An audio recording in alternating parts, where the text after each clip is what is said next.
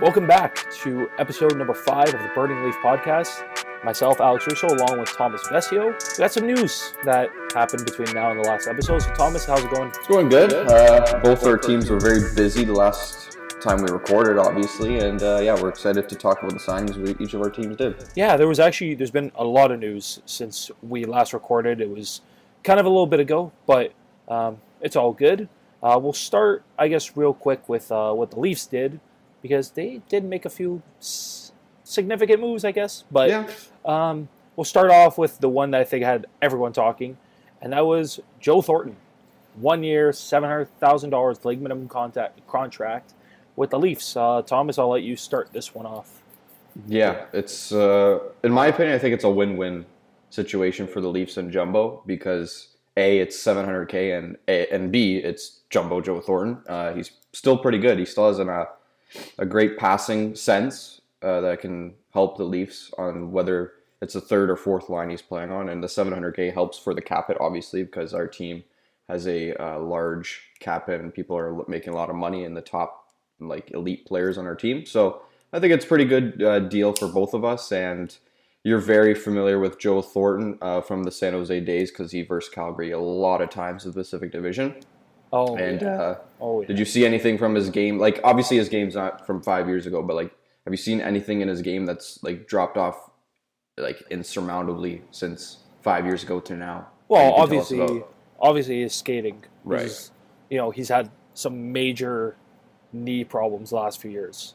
So um, there could, like, obviously, they weren't picking up Joe Thornton to be a burner, and he's never Yeah. been a burner. You know, he still has, he still has that vision. Like that is Yep. something that never went away with uh, Jumbo. Like obviously, what was it in 15, 16, he threw up a point per game. That was you know five years ago, but. Mhm. Um, you know, I think for from a Leafs perspective, you see what kind of Kyle Dubas has been doing this offseason. Obviously, with you know bringing in Wayne Simmonds, you know keeping Jason Spezza around, and now bringing in Thornton.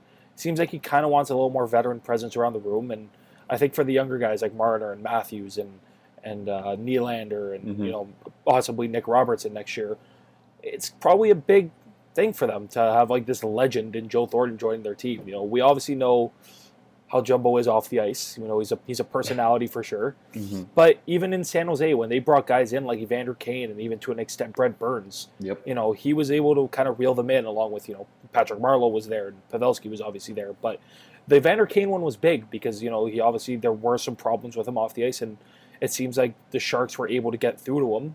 And, you know, he's been good for them since he's Mhm. gotten there. You know, obviously he's gone through some rough patches, but I think Thornton coming into Toronto, I don't necessarily think he'll play the whole year. I think you know, I don't think he's going to play if there is an 82 game year. I don't think he's going to play all 82 games, just, you know, considering his body and the workload that has come with it. And especially if it's a very condensed schedule like we're thinking it might be. Mhm. Um, but it's good to have him around. I think he's going to really teach the young guys a lot of, you know, what it takes to play in, in the league. And, you know, obviously this guy's a legend. He's going to be a Hall of Famer Yeah. um, you know, as you know, he can be probably a good asset on the power play. I think as long as like his passing is still there, and you know, he can just be a setup guy. Uh, he's never been really much of a goal scorer, but uh, no, it's a good signing for the Leafs. Um, I like it for them.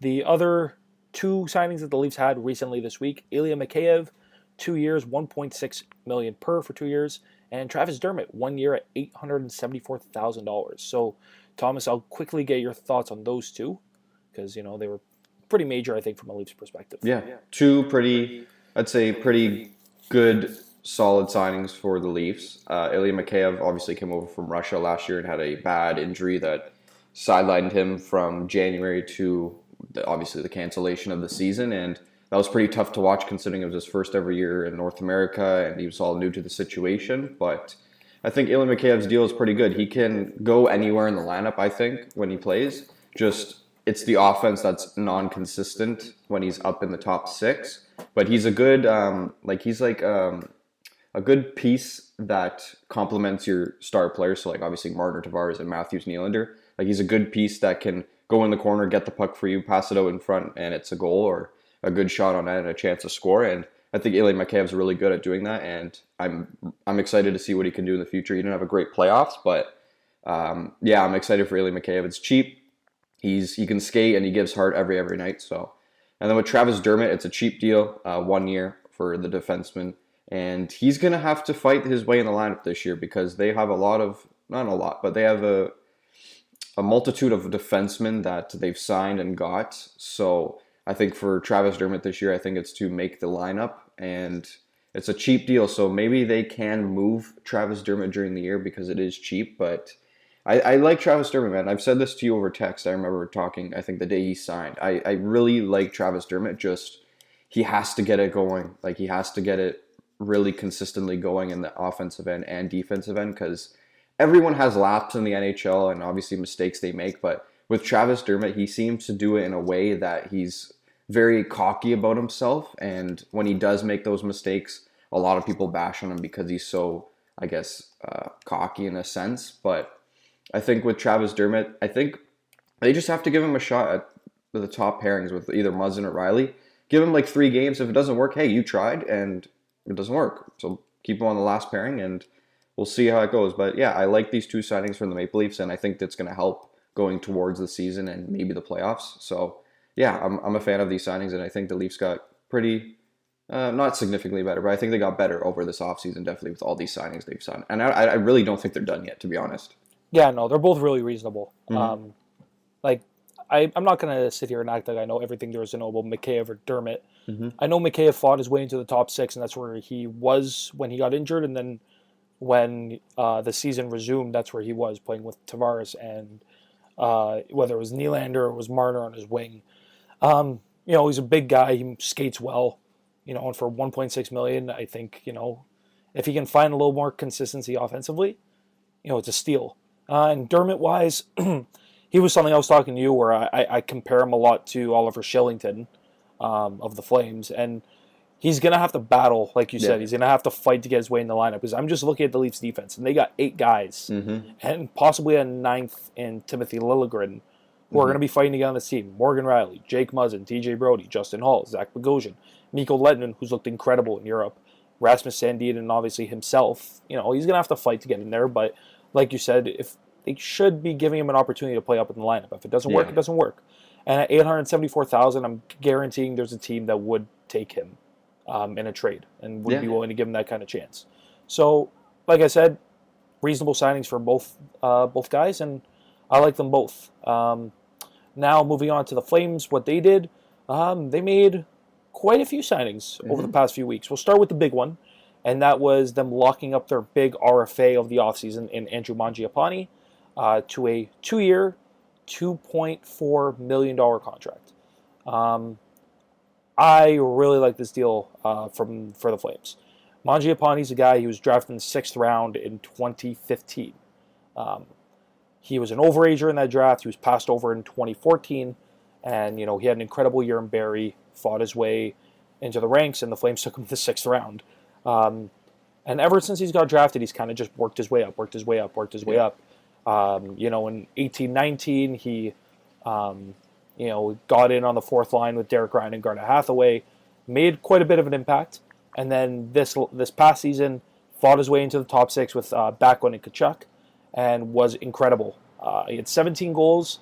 Uh, points wise, you look 32 points. Uh, nothing you know brag about, but uh, he was really good on both ends of, both ends of the puck, both ends of the rink. He was great, you know. And this guy's only getting better at 24 years old, um, and at 2.4 I wish they may have gone a little long term with him, you know, like they did almost with Rasmus Andersson, mm-hmm. uh, where they gave him four and a half over six years.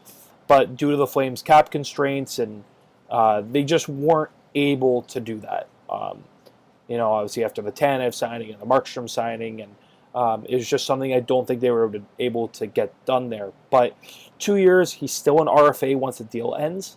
It's a really value contract for the Flames, especially if he continues to grow because he was he was really good this past season.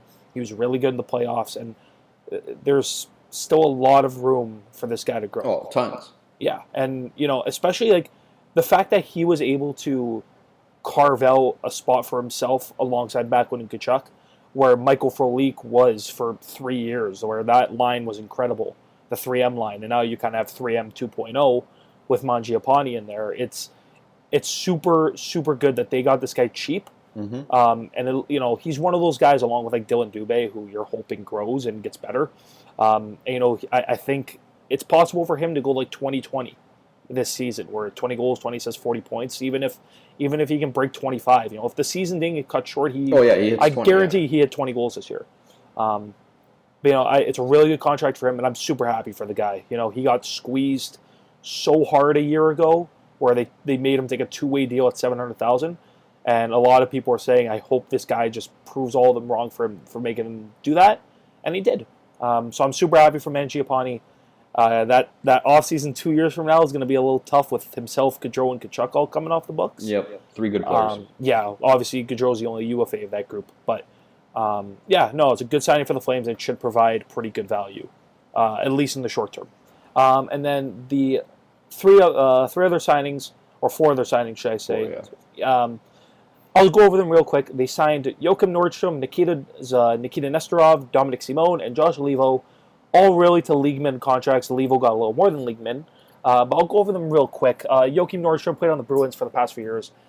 Played really just majority in a fourth line role, penalty killing guy. The numbers don't suggest he's great, but if he's a guy that's going to be getting in the lineup, like if he's going to be splitting time with someone on that fourth line, um, I don't mind it. You know, it's you know it's a good, you know he can be, um, you know hopefully a decent depth option uh, down the line. It'll be better than obviously like uh, Ronaldo what I or, say, or yeah. Buddy Robinson for Yeah. that fact. Uh, so at 700k, you know he's a guy that can play on the penalty kill. I don't mind it. Uh, Dominic Simone was one I actually really really liked. Played in Pittsburgh, you know these last few years. He's played with Sidney Crosby. Uh, he's a guy that he's relentless on the forecheck. You know, he's a good two-way guy. He's not gonna he's not gonna put up world-beating points, but as a guy who can just drive play and get in there and make things happen, at seven hundred thousand dollars, I think it's a really it's a good value contract for the Flames. It's either you know it's a low risk, high reward kind of thing, and he's still an, and he's and he'll be an RFA when his deal expires, Mhm. so they'll still own his rights um, a year from now. Uh, Josh Leivo, they picked him up from the Canucks, their fourth Canuck that they've signed this offseason. The Calgary Canucks. The Calgary Canucks. Uh, Leivo, this is a guy I've actually been wanting the Flames to target for a while. Um, he's a guy that can really shoot the puck. He never really got an opportunity on the Leafs. Uh, I think that year with Babcock, what he played like seven games or something. Yeah. Um, you know, he's kind of he had a really good year this year in Vancouver before his injury. I think he was on pace for you know more than twenty goals and forty points if he didn't get injured. he got uh, injured what, like the first month, right? Yeah, it was bad. Like it was, Yeah. a, it was a bad knee injury, and uh, you know, Leivo, it's it's a again, it's a depth option. He shoots right, which the Flames don't have any of. They only have one right-handed shooting forward in their group right now, and that's Derek Ryan. Yeah. Uh, but to add in Josh Leivo, another guy that right-handed shot can shoot the puck. Um, again, it's a low-risk, high-reward kind of thing. At 800k, uh, you can't go wrong. And the last one was Nikita Nesterov I defen- defenseman out of Russia. He played on Tampa, he played on Montreal, and then he went over to Russia for a few years. really I mean, random. it- It is what it is. I mean, like I get they want to sign for depth, and you know, I just, I, I just, I look at this signing and I go, they really don't want Oliver Kylington playing in the NHL. yeah, you said That's that kind of what that's kind of what I've I've seen. Like these past two years in eighteen nineteen, they Kylington was playing in the absence of Juuso Valimaki, and at the deadline they go out and get Oscar Fantenberg, and Kylington plays like three more games to end the year. This year he's been he played there from you know at the beginning of nineteen twenty, you know was in and out of the lineup you know a little bit. Michael Stone would be coming in for him, and then at the deadline what do they do? They go out and get Derek Forbort and Eric Gustafson. I just don't think this team trusts him. I don't think this coaching staff trusts him. And I think this is just going to end in him getting traded for like a fourth round pick. And then You think so? Fourth, that like that it- low? Like, like, I don't know if it'll be that low, but I'm just kind of just spitballing like what they might do. Um, I just I think you know this feels very much like a Brett Kulak situation, where the guy like he was good, Mhm. and they just never really gave him a chance to play it out, and then he gets traded for pennies, and now look what he's doing in Montreal. He's a solid, solid defenseman.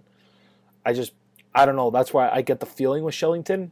I hope that's not the case, but they do have seven defensemen under contract. Mark Giordano's obviously going to play. Mhm. Hanifin, Andersson, Tanev, Valimaki, who we'll get to later, has looked great in Finland.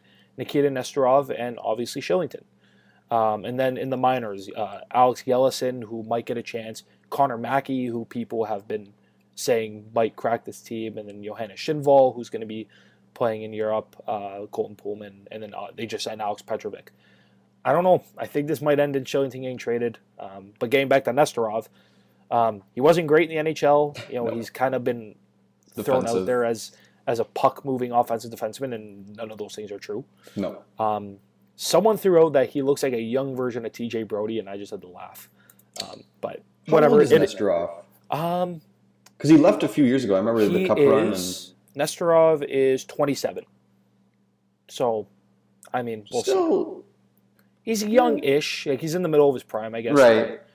You know, I don't necessarily think there's going to be room for growth for him. I think he's, if anything, he's going to be like the six-seven guy. I, I don't really see much. The last season he played was in 2016-17. He played he split between between Tampa, where he played 35 games, and Montreal. He was traded to. He had five points in 13 games, and then obviously he went over to CSKA in Moscow. So, um, yeah, I mean, it is what it is. It's a, it's a depth signing. It's better than Michael Stone. I, I guess I'll throw that out there. I guess right. It's better than Michael Stone. It's better than Dalton Prout. It's better than Nick Grossman. So, I'd agree. um, yeah. Can I Uh, touch on the Leivo? Oh yeah, yeah, go for it. He was a Leaf. So, So with you, I know you had a big problem with Austin Czarnik not getting a lineup, and if oh, yeah. and if that's the case with Josh Leivo, you're going to be more mad because when he's in the lineup, you're going to see the difference he makes with his shot and his ability to get shots off in difficult areas. And I think he, yeah, he had like one of the best shots on the Maple Leafs, and he was a scratch. So that just says a lot about what the coach did and his dumb decision. And they obviously traded. I forgot what the trade was, but it was really, really low. oh, it was like from um, uh, the guy scored a hat trick. I remember. Uh, Carcone. Yes, him. I, I went to that game Yes. when he was so, on the Marlies. Yeah, so like if you didn't like that Zar- Czarnik situation, which you didn't, you're gonna hate this situation if that is the situation that Leivo I, put in. I, I don't even think Leivo. I, I don't I don't know if he's going to get Zarnicked. I'm more worried about Dominic Simone, honestly, yeah, um, getting that kind of treatment. But one of those guys. yeah, I, I hope they both get to play the whole year, and I hope they don't get banished. But Yeah, Um, yeah, it is what it is. Moving on, there were a bunch of UFA signings and RFA signings between the last time uh, we were on. Uh, we'll start with probably the biggest one that happened. Brendan Gallagher, six years, six and a half million dollar per year extension with the Montreal Canadiens. Montreal getting their guy. They're probably their top forward locked up long term. Um, this is big for Montreal. Thomas, I'll let you start it off because obviously you see the Habs a lot, yep, um, so you can go for it. Yeah. I'm a big Brendan Gallagher guy. No matter how much he gets under the skins of Maple Leafs players or any other player he versus in the division, he is a solid player. I mean, like he's kind of underrated in a way because he scored 30 goals before multiple times, I believe, and he's the heart and soul of the Montreal Canadiens forward group and maybe the team, to be honest, because on and off the ice, he just makes an impact that's just unreal. He's a locker room guy. And I know him and PK Subban really had like beef when PK Subban went out the door that year to Nashville, but they made the right choice by keeping Gallagher, and he's he's so good. I mean, his stats, his analytics, his stats just say says it for himself. Six point five for six years, like you said, Russo. Getting your best forward locked up for that price is just unbelievable, and he's the heart and soul of the Montreal Canadiens. And we said this before. If Weber wasn't in the picture, I think Gallagher has a C on his jersey right now. But Shea Weber's an awesome captain, but Gallagher is a, an awesome player, and it sucks to see what happened to him last playoffs with Niskanen absolutely cross-checking him, not getting penalized for it, and him breaking his jaw. I would have loved to see more Gallagher in the playoffs because he's such a playoff guy, and that's what he does. And uh, yeah, I'm a big Gallagher guy, and I'm a big fan of this deal for uh, the Montreal and uh, Marc Bergevin. How? Yeah, I, I like it. I like it a lot too. I, I've kind of bashed Marc Bergevin a lot this offseason uh, for some of the moves he's done, but this it was funny because like a day before he signed, there were the, you know the agent or someone came out and said that like talks had broken off, and then literally the next day he signs. Um, whether that was true or false, talks being broken off, we'll never know. But Gallagher, he's such a big piece of this Habs team. You saw it in the playoffs. You've seen it all year. Like he's the contract he's on right now. It's probably one of the more value deals in the league. It's incredible for what he can do, and you know this is a guy that the Ha- Habs fans love. The team they love him. Um, you know he he would run through a wall. I think for any of them.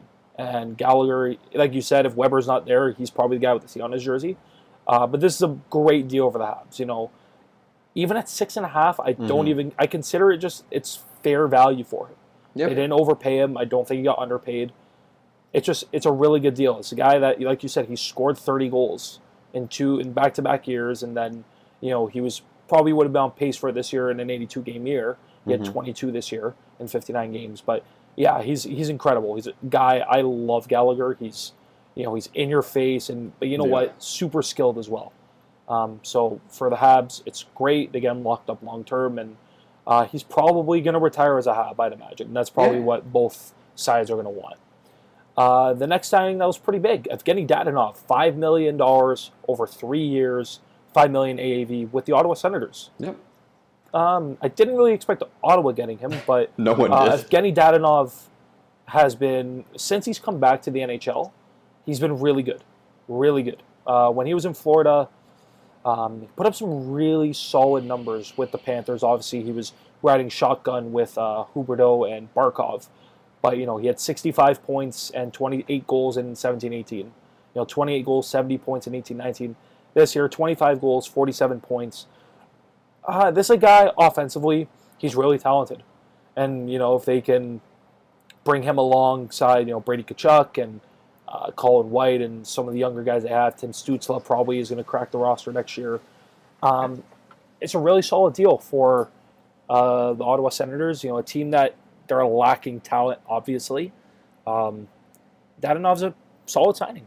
Yeah, I can totally agree with you there, and I'm pretty shocked he didn't re-sign with Florida, and I'm pretty shocked that Florida just kind of let him go for that price. To be honest, I mean, it's, it's probably what I would expect Dadonov to get, and Florida didn't really make an offer for him, and there's still Mike Hoffman luring out there on Yeah. free agency, and I think Florida to lose both of those guys is pretty significant because those are two guys who scored a lot of goals and a lot of points for you when Barkov and Huberdeau weren't. But going to the Ottawa side, like you said, Russo, he's going to be a veteran coming in there. And coming from Russia a few years ago, he's literally proved he's an NHL player still, and there's no question about that. I don't think anyone can deny that. So, No. With Dadonov going to the Ottawa Senators, it's going to add a lot more offense to their lineup. And I mean, they're probably not going to be good next year, but this is definitely a step in the right direction for getting some mediocre players to come and play in Ottawa. Because Yeah, Dadonov, if he has a good year, people are going to notice, and people are going to want to come and play with him.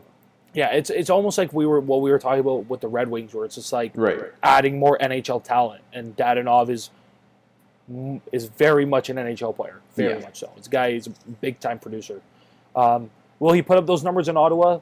Probably not, because obviously he doesn't have a Barkov or a Huberdeau he's going to be Mhm. playing with. But you know, for three years, Ottawa's not in a cap situation just yet. They might be, but uh, you know, a few years down the road. But uh, for Yeah. Dadonov, it's super solid for them.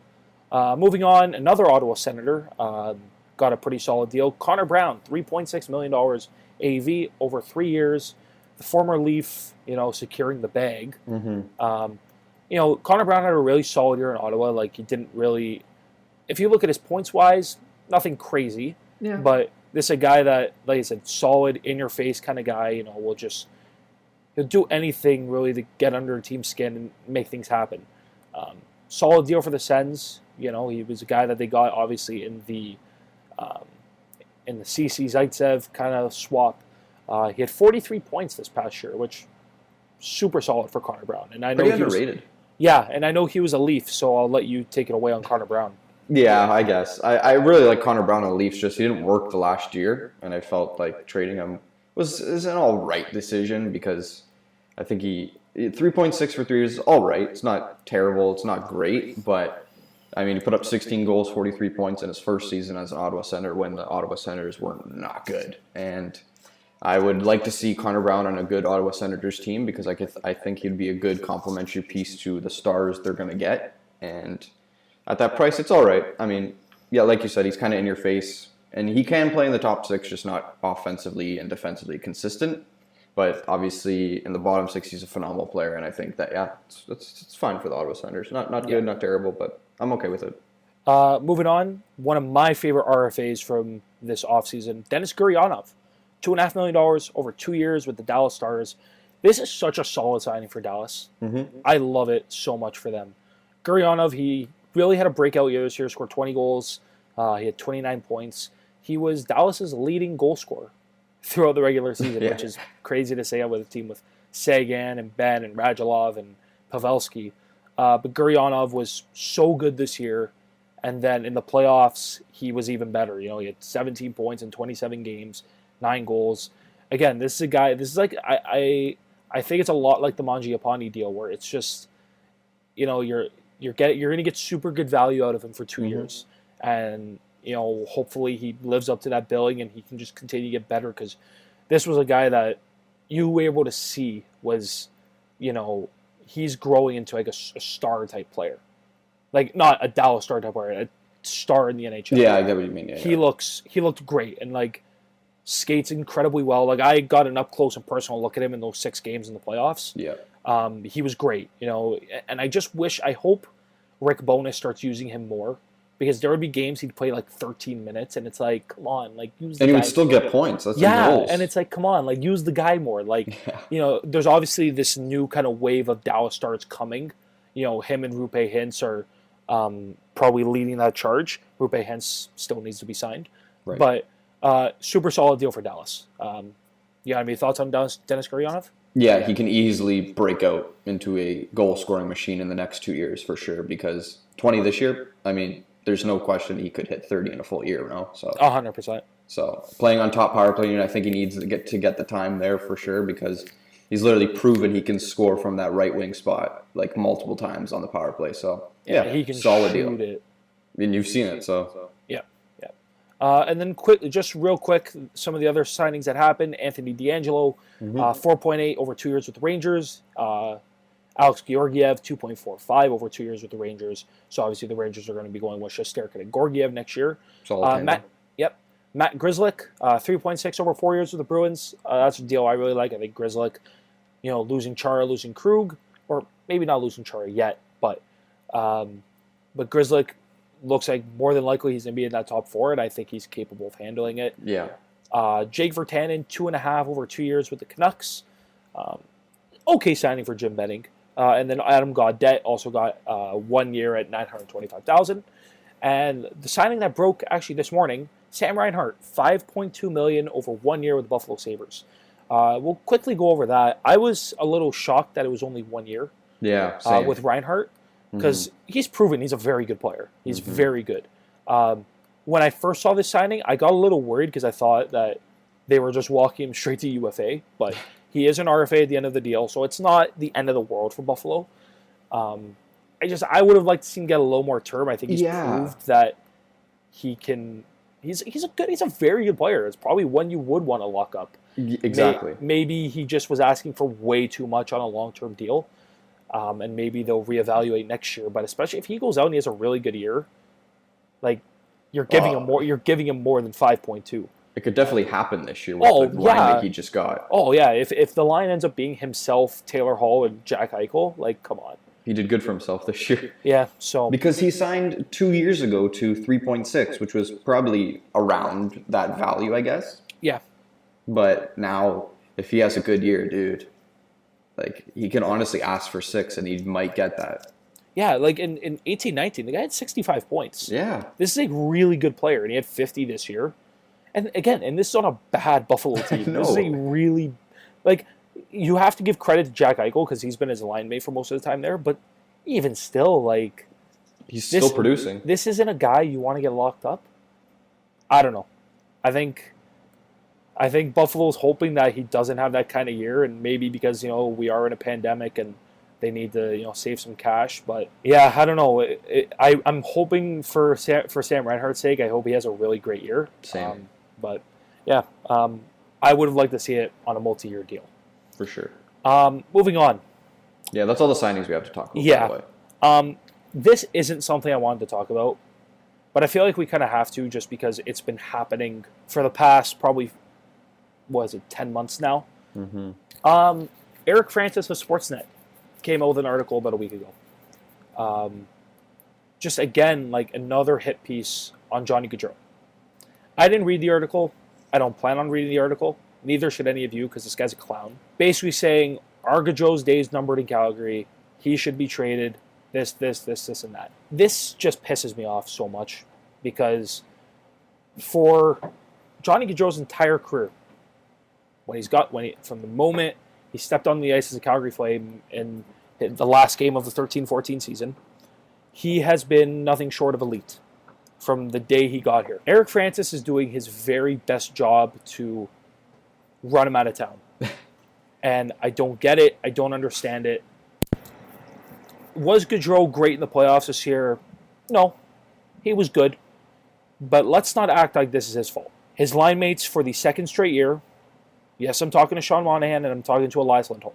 They both went um, MIA for the second straight year.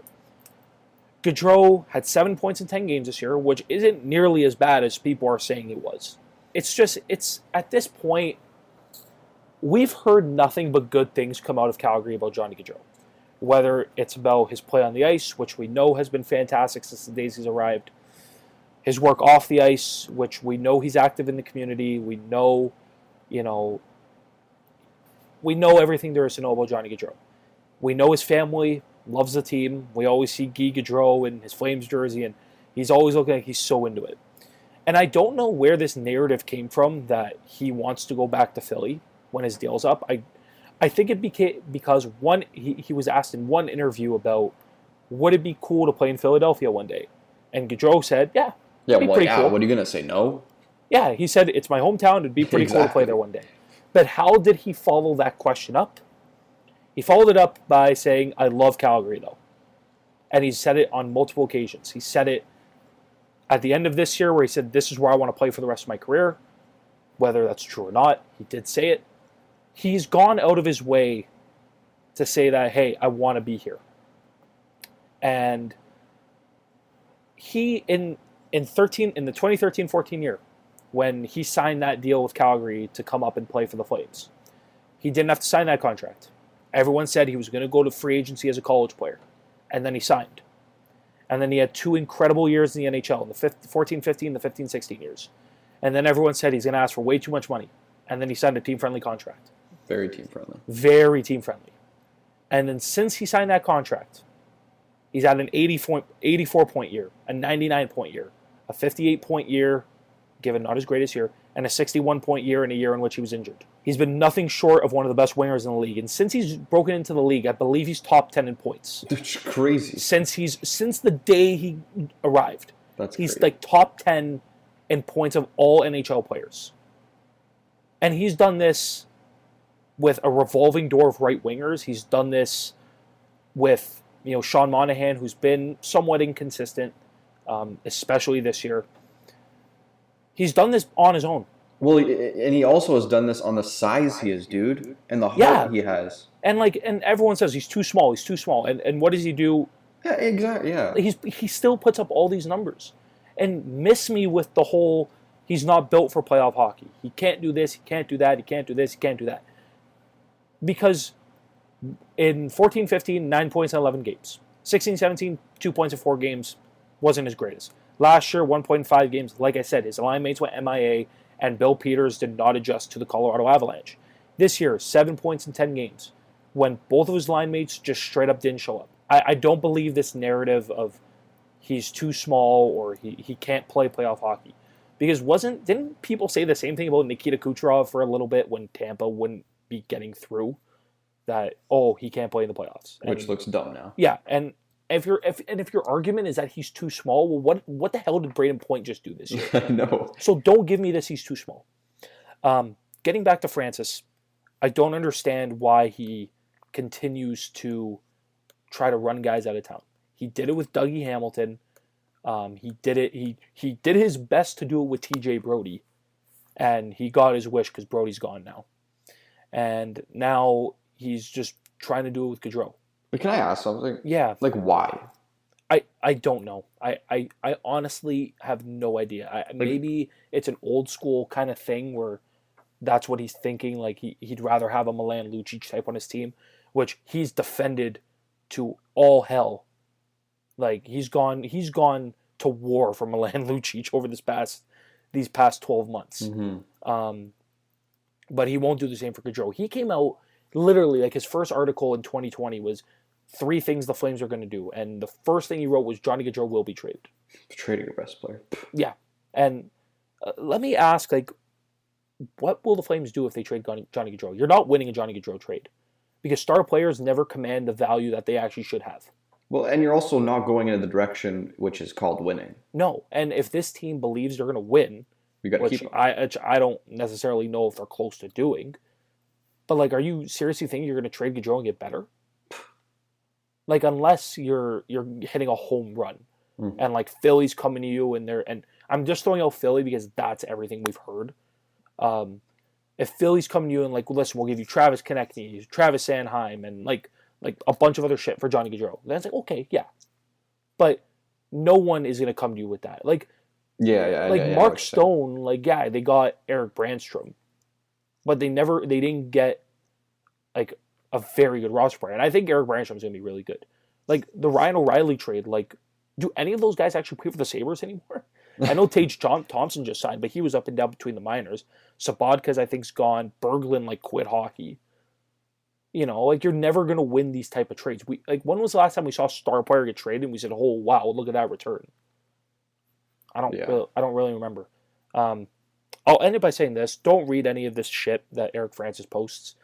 Um, it's it's brutal. It's it's becoming personal. It's honestly disgusting. Yeah. It is, and you know what? Like, God forbid you pump you give this guy any credit, Gaudreau. Um, stop reading this clown's work. You know, he's obviously he does it for the views. Don't give him the satisfaction of it. Um, it's almost like a Steve Simmons thing here in Toronto. Yeah. You know, um, but that's all I gotta say, Johnny. If anyone, if your family, yourself, if this ever gets out to anyone, um, know that the fans in Calgary, we love you. Um, we hope you spend the rest of your career here. I know I do. I know he's been one of my favorites since he stepped on the ice, and he's definitely been the team's best player since Jarome Iginla, no question. Moving on, um, I saw something really funny, and I, I know I told you about this um, a few days ago, but uh, the Anthony Stewart and William Nylander, the the William Nylander tweet of him and Kapanen, I thought was hilarious. Um, so if anyone didn't see it, uh, basically uh, Anthony Stewart came out and he said, uh, if you don't know who Anthony Stewart is, he's one of the analysts on Sportsnet, former NHL player, former, um, he's the brother of former NHL player Chris Stewart, who you might have heard of. So basically, Anthony Stewart came out and said, uh, JD Bunkis, um, he tweeted out, um, where is it?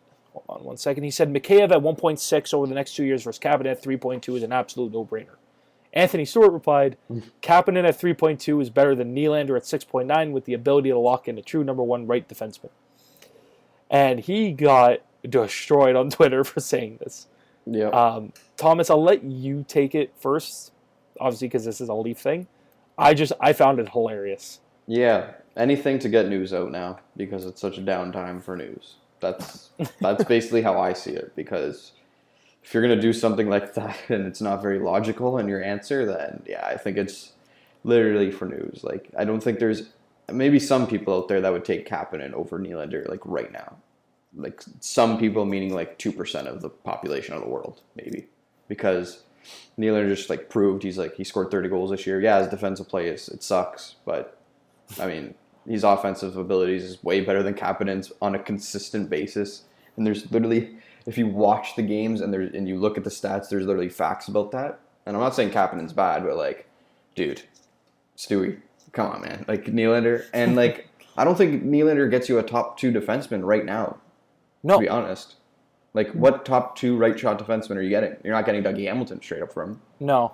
So And I don't I, know what he's talking about. I also don't think that we see the way the analysts and all these people perceive Nylander's value. Yeah, horrible. Do you think any other GM perceives him that same way? It's possible. Like, do you really think if they were to trade Nylander one for one, are you getting a top tier right hand shot NHL defenseman? I think that's know. what you look for, but you're Yeah. not getting it. No, and exactly. And even if you were to trade Nylander and keep Kapanen, are you getting a top tier defenseman for three point seven million dollars? No, Because that's the no. savings. No. no. And like, I, I just find it, I find it really funny because they tried Kapanen with Matthews, they tried Kapanen with Tavares, and it didn't work. Didn't work. He- no, he didn't could- work consistently. He couldn't, he couldn't play on a top line. no. And I just, like I said, I find it really funny because it seems like, it seems like how Eric Francis talks about Johnny Gaudreau and. Ryan Leslie talks about Johnny Gaudreau. Yeah. It seems like that's how they love to talk about Nylander in Toronto. It's, Dude, it- Nylander like trends every day on Twitter. For oh, it's amazing. I love it. It's so funny. And like, I'll, I'll, get this out of the way. I love William Nylander. I think he's awesome. I think he's great. Um, but yeah, it's it's so funny how like this guy will he'll literally trend on Twitter every day, like just randomly. and it's just like, oh, trade Nylander. You know, like, What? but why? The guy, like, what else does William Nylander have to do to like say like, oh, it's okay, we'll keep him. Well, Score thirty, I, score thirty-one goals this year. I can tell you what will will have to happen for people not to say that his defensive play has to be better. Has to be better. Yeah, that's that's fair. I think so. And maybe you know on most nights you gotta he's gotta maybe care a little bit more. But this Yeah. guy's he's a very very very good player. And Yeah, exactly. I don't denying think that. I don't necessarily think dumping him is the right move because we've because like I like I mentioned briefly the Ryan O'Reilly trade. You know, Buffalo got so screwed on that trade; it wasn't even funny. Like it was Yeah, so we look at even from the from the bad. day from the day that trade happened. I'm like, this is bad for Buffalo. You know, so, um, but yeah, I, I don't know. I just found it to be really funny. Moving on, the Chicago drop the Chicago Blackhawks dropped a bomb on the hockey world, but maybe it wasn't necessarily um, surprising. But Yeah, the Blackhawks out. came out and they posted this on Twitter. This is from the Blackhawks Twitter account. Um, they posted this. A message to Blackhawk fans. We recently said goodbye to a pair of popular two time Stanley Cup champions, uh, those players being Brandon Saad and Corey Crawford, and acquired some new players via trade and free agency. We understand it was tough to see those respected veterans go and realize that you may have some questions about our direction. We'd like to address that direction and share why we're hopeful of the future of Blackhawks hockey. We're committed to developing young players and rebuilding our roster. We want more than another window to win. We want to reach the summit again and stay there. An effort that will require a stockpile of emerging talent and complement our top players. The influx of youth and their progression will provide uh, roster flexibility and depth throughout the lineup. We were already the youngest team in the 2020 playoffs, and several Blackhawks experienced that intensity for the first time. This will help to further establish a culture that embraces the grind of improvement, uh, driven by competitors who are relentless, engaged, and motivated by a team first mentality to win. As our young players develop and learn how to win consistently, they make they'll make some mistakes inevitably. We'll miss the mark sometimes too, but we'll communicate openly with you on this journey together. We know that what comes next must be more than just words, and that inspires us. This is very 2018 New York Rangers like. Yeah. It's almost like they just saw what the Rangers did and say, "Hey, that sounds cool." Um, but Thomas, you can start it off. The Blackhawks coming on saying they're going into a rebuild, which is probably a little bit overdue. But I'll let you uh, start it off. Yeah, no, you, you literally said what I was going to say. It's it's overdue. I think this is the no question the right thing to do. Because imagine they come out and say, "Yeah, we're going to be buying next year. We're going to be getting all these players." I, I think people would bash them even more. I think you know, like that's kind of what I I think. But I mean, people bash Stan Bowman on Twitter, on social media, and you know, some of it is is deserved. Considering Rightfully they so. lost- Rightfully yeah, so. exactly. Some of it's con- um, deserved considering they lost to Brandon Saad trade three times, but um, that's that's the besides the point because they bring a lot of the old players back and they're not very good enough. But I think this is the right move to do. Just I don't know. I saw John Scott came out yesterday and he said like this is awful in the Blackhawks organization, and my thoughts on that is like, what did you want them to say? Like just like I get the uh, letter was kind of like, what is the word like cheesy. I guess Yeah. coming out Yeah. and saying like, "Oh yeah, guys, we're going to go on a rebuild." Well, I think that's no secret, dude. They're, they, I think they're going into a rebuild. Like, their team's just not good enough around Jonathan Toews and Patrick Kane. Like, I love Alex DeBrincat, and I like Strome, and I like Boqvist, and all the guys they have, all the young guys they have, and Kirby Dach, Kubalik. Sorry, there's another guy, but just it's the right thing to do. Just and we've seen what the draft lottery can do. The Blackhawks could get the first overall pick next year, and they have Atu Rati, just like that, Yeah. just like that. So rebuilds can take a lot faster now because of that process, and apparently it's getting changed for some reason. Uh, Yeah, well, I think like- it actually should get changed, but Yeah, just look at the Rangers. right, exactly. But I think it's the right thing to do, and what the heat they've been getting for letting Crawford and Saad go is, I think that was ridiculous letting them go, considering they've been historic players for that franchise and winning the multiple cups. But I, I, I don't like. What are your thoughts on it? Like, do you have mixed? Like, I have mixed emotions on this. Like, mixed thoughts. No, I just I know you've followed the Blackhawks for a while because I know your dad's a fan. yeah, But no, I just I think it's the right move. Like this team, if it weren't for a pandemic, like you know how the Blackhawks said, oh, like they Yeah. we were the youngest team in the playoffs. Well, they shouldn't have even been there. exactly. Like th- this team shouldn't have been nowhere near. And they're lucky Edmonton started Mike Smith in game one. or else you know if they go with Koskinen, maybe we're talking it's a different story. But this team shouldn't have been anywhere near the playoffs, and like you said, they're they're not good enough. They're they're just not good enough. Jonathan Toews and Patrick Kane are legends, and they're going to be legends in that city forever for what they've done for this franchise. They have some guys. Obviously, DeBrincat's a big piece. Kirby Dach's a big piece. Dominic Kubalik's a big piece. Outside of that, though, and and Bo, sorry, and Boqvist, they don't have much. Yeah, and you need to Ne- build that like, up somehow. Yeah, and and Nylander, Alex Nylander, might be really good. We haven't seen it yet. Um, but other than those, like outside of those guys, like Dylan Strome, you know, he's had a pretty inconsistent year this year after having that amazing year in eighteen nineteen. Um, there's just nothing here. yeah, And if they were to come out, and if they were to come out and say we're going to be competing next year, that's what I mean. their goaltending situation is Malcolm Subban and Collin Delia. It's not working out Do, good. do, do they really think they're not going to be able to get a save next year? Collin Delia didn't play a game in the NHL this year, and Malcolm Subban was a sub 900. He was an 890 this year. So, do like people really think that the Blackhawks would be competing with this tandem in net? You know, and like obviously like, their defensive core, like Duncan Keith is older.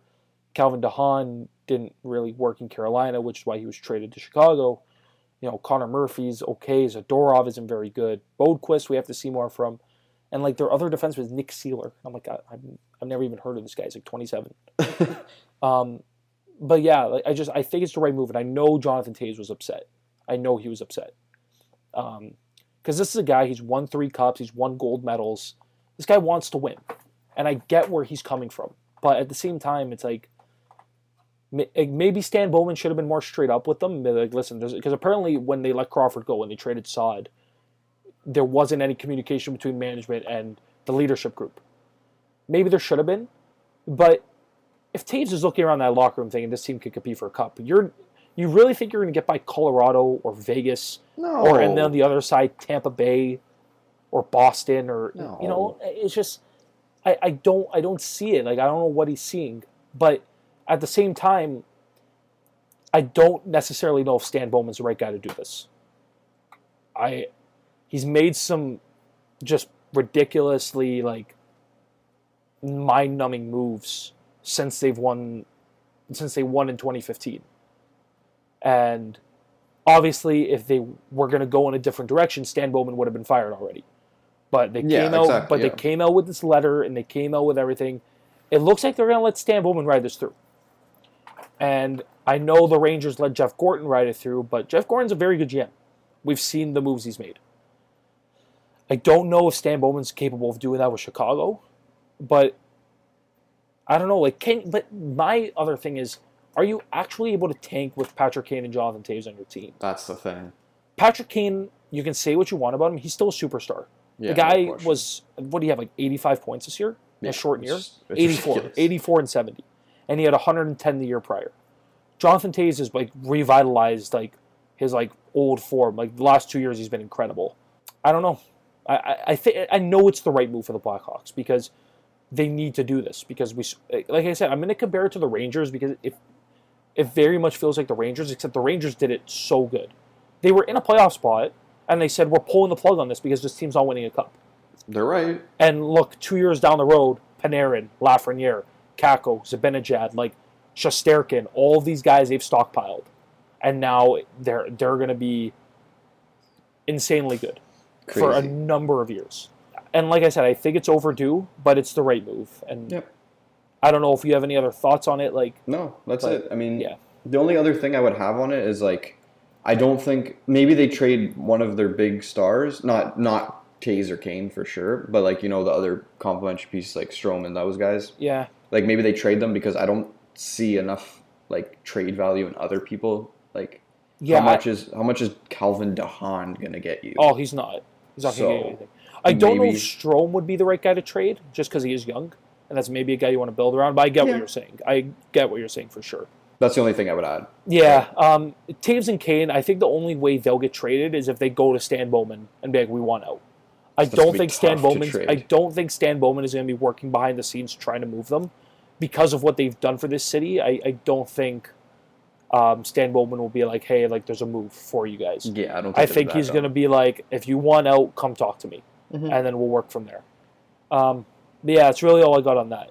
Uh, real quickly, we'll just go over uh, one Flames and one Leaf thing.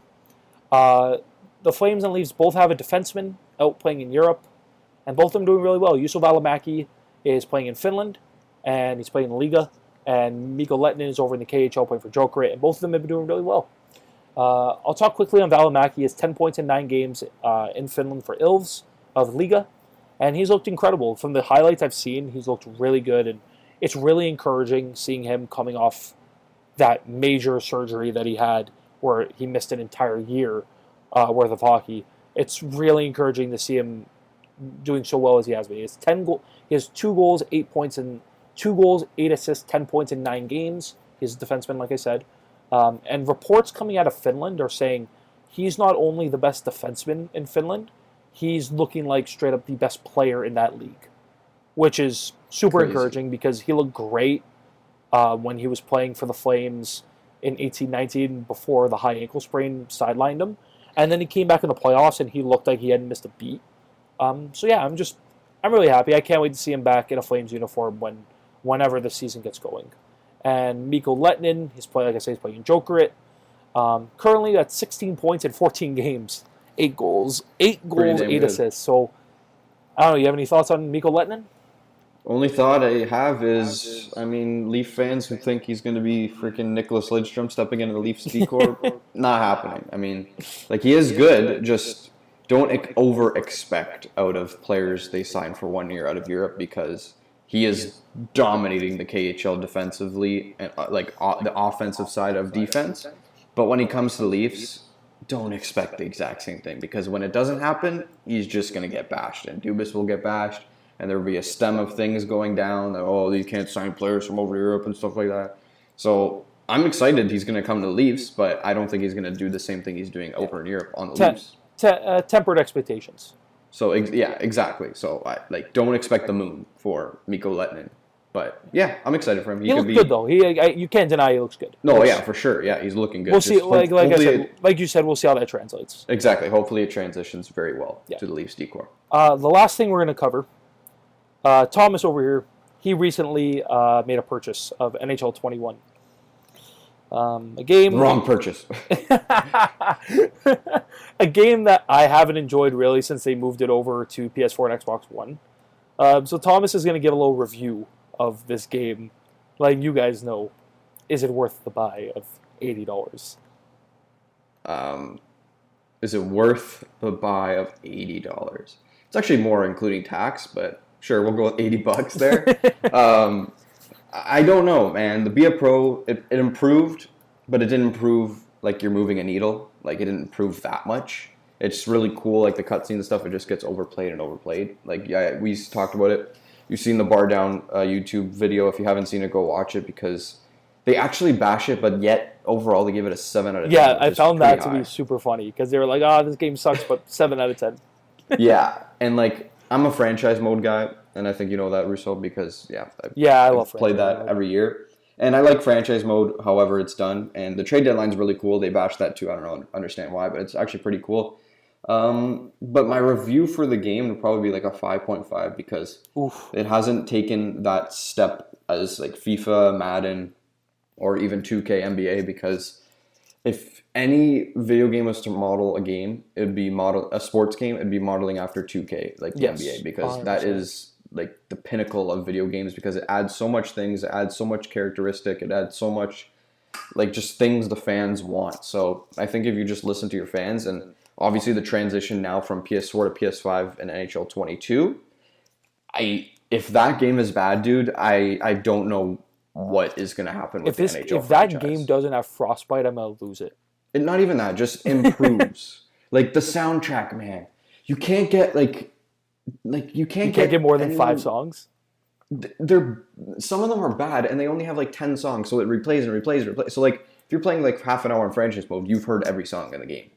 Yeah, So That's yeah, but 5.5 I think it's realistic, but hopefully they take a step because obviously an NHL game is pretty cool. Yeah. I'm Hasn't uh, been for a few I'm definitely not gonna be buying this game. I, I, I, and it's true. I've said it for the past two years. I'm not gonna buy it, and then I end up buying it for twenty bucks in like January because I just want to play like franchise mode. Right. Um, but yeah, no, like I'm getting the PS5 in a month or less than a month now, so I'm, I'm just I'm not spending my money on it. Um, it's just I've been such an NHL like game fan for forever, forever. Like, hmm and I just uh, it's it's frustrating because, and I see people throwing out the argument that oh well it's a, it's a small it's a smaller company within EA. They're still charging eighty dollars for this game. No, they're, they're they're they have enough money. They have enough resources, um, to to make this game better. You know, and like, I- and I've seen like videos of franchise mode. It's just like they did they even touch it from last year? I know they made the trade deadline, but like the No. menus are the same. No, Everything menus is the same. And your scouts don't scout for some reason. Oh, and I heard that, and like after the trade deadline, like you you go to best line, so all your chemistry's Yeah. gone. So that must be a pain. Yeah. Um, no, and it's just like it, it's a pain because I, I know they've had a rough go since they've moved on to the, the since NHL 14, where they moved on to the PS4 and Xbox One. yeah. I know they've had a really rough go of it, and I like it's funny that they make all these changes to be a pro now, when they did that like an NHL 14. So like, are you telling me for NHL 22 they're going to strip it down again and be like, oh, man, this is the game? if they do, I, I don't think. If they, and if they charge you 80 dollars for that game, it's like get out of here. Honestly, 2K, just make an NHL game, please. please, need- I would buy that. I would. I would buy it. I know, even if it sucks, I'll make it a different NHL game. yeah. But yeah, um, so that basically wraps it up for this episode. Um, thank you all for listening. If you want to follow us on Instagram and on Twitter, it's at the Burning Leaf Pod. And uh, we will see you guys in the next one. Thanks for listening.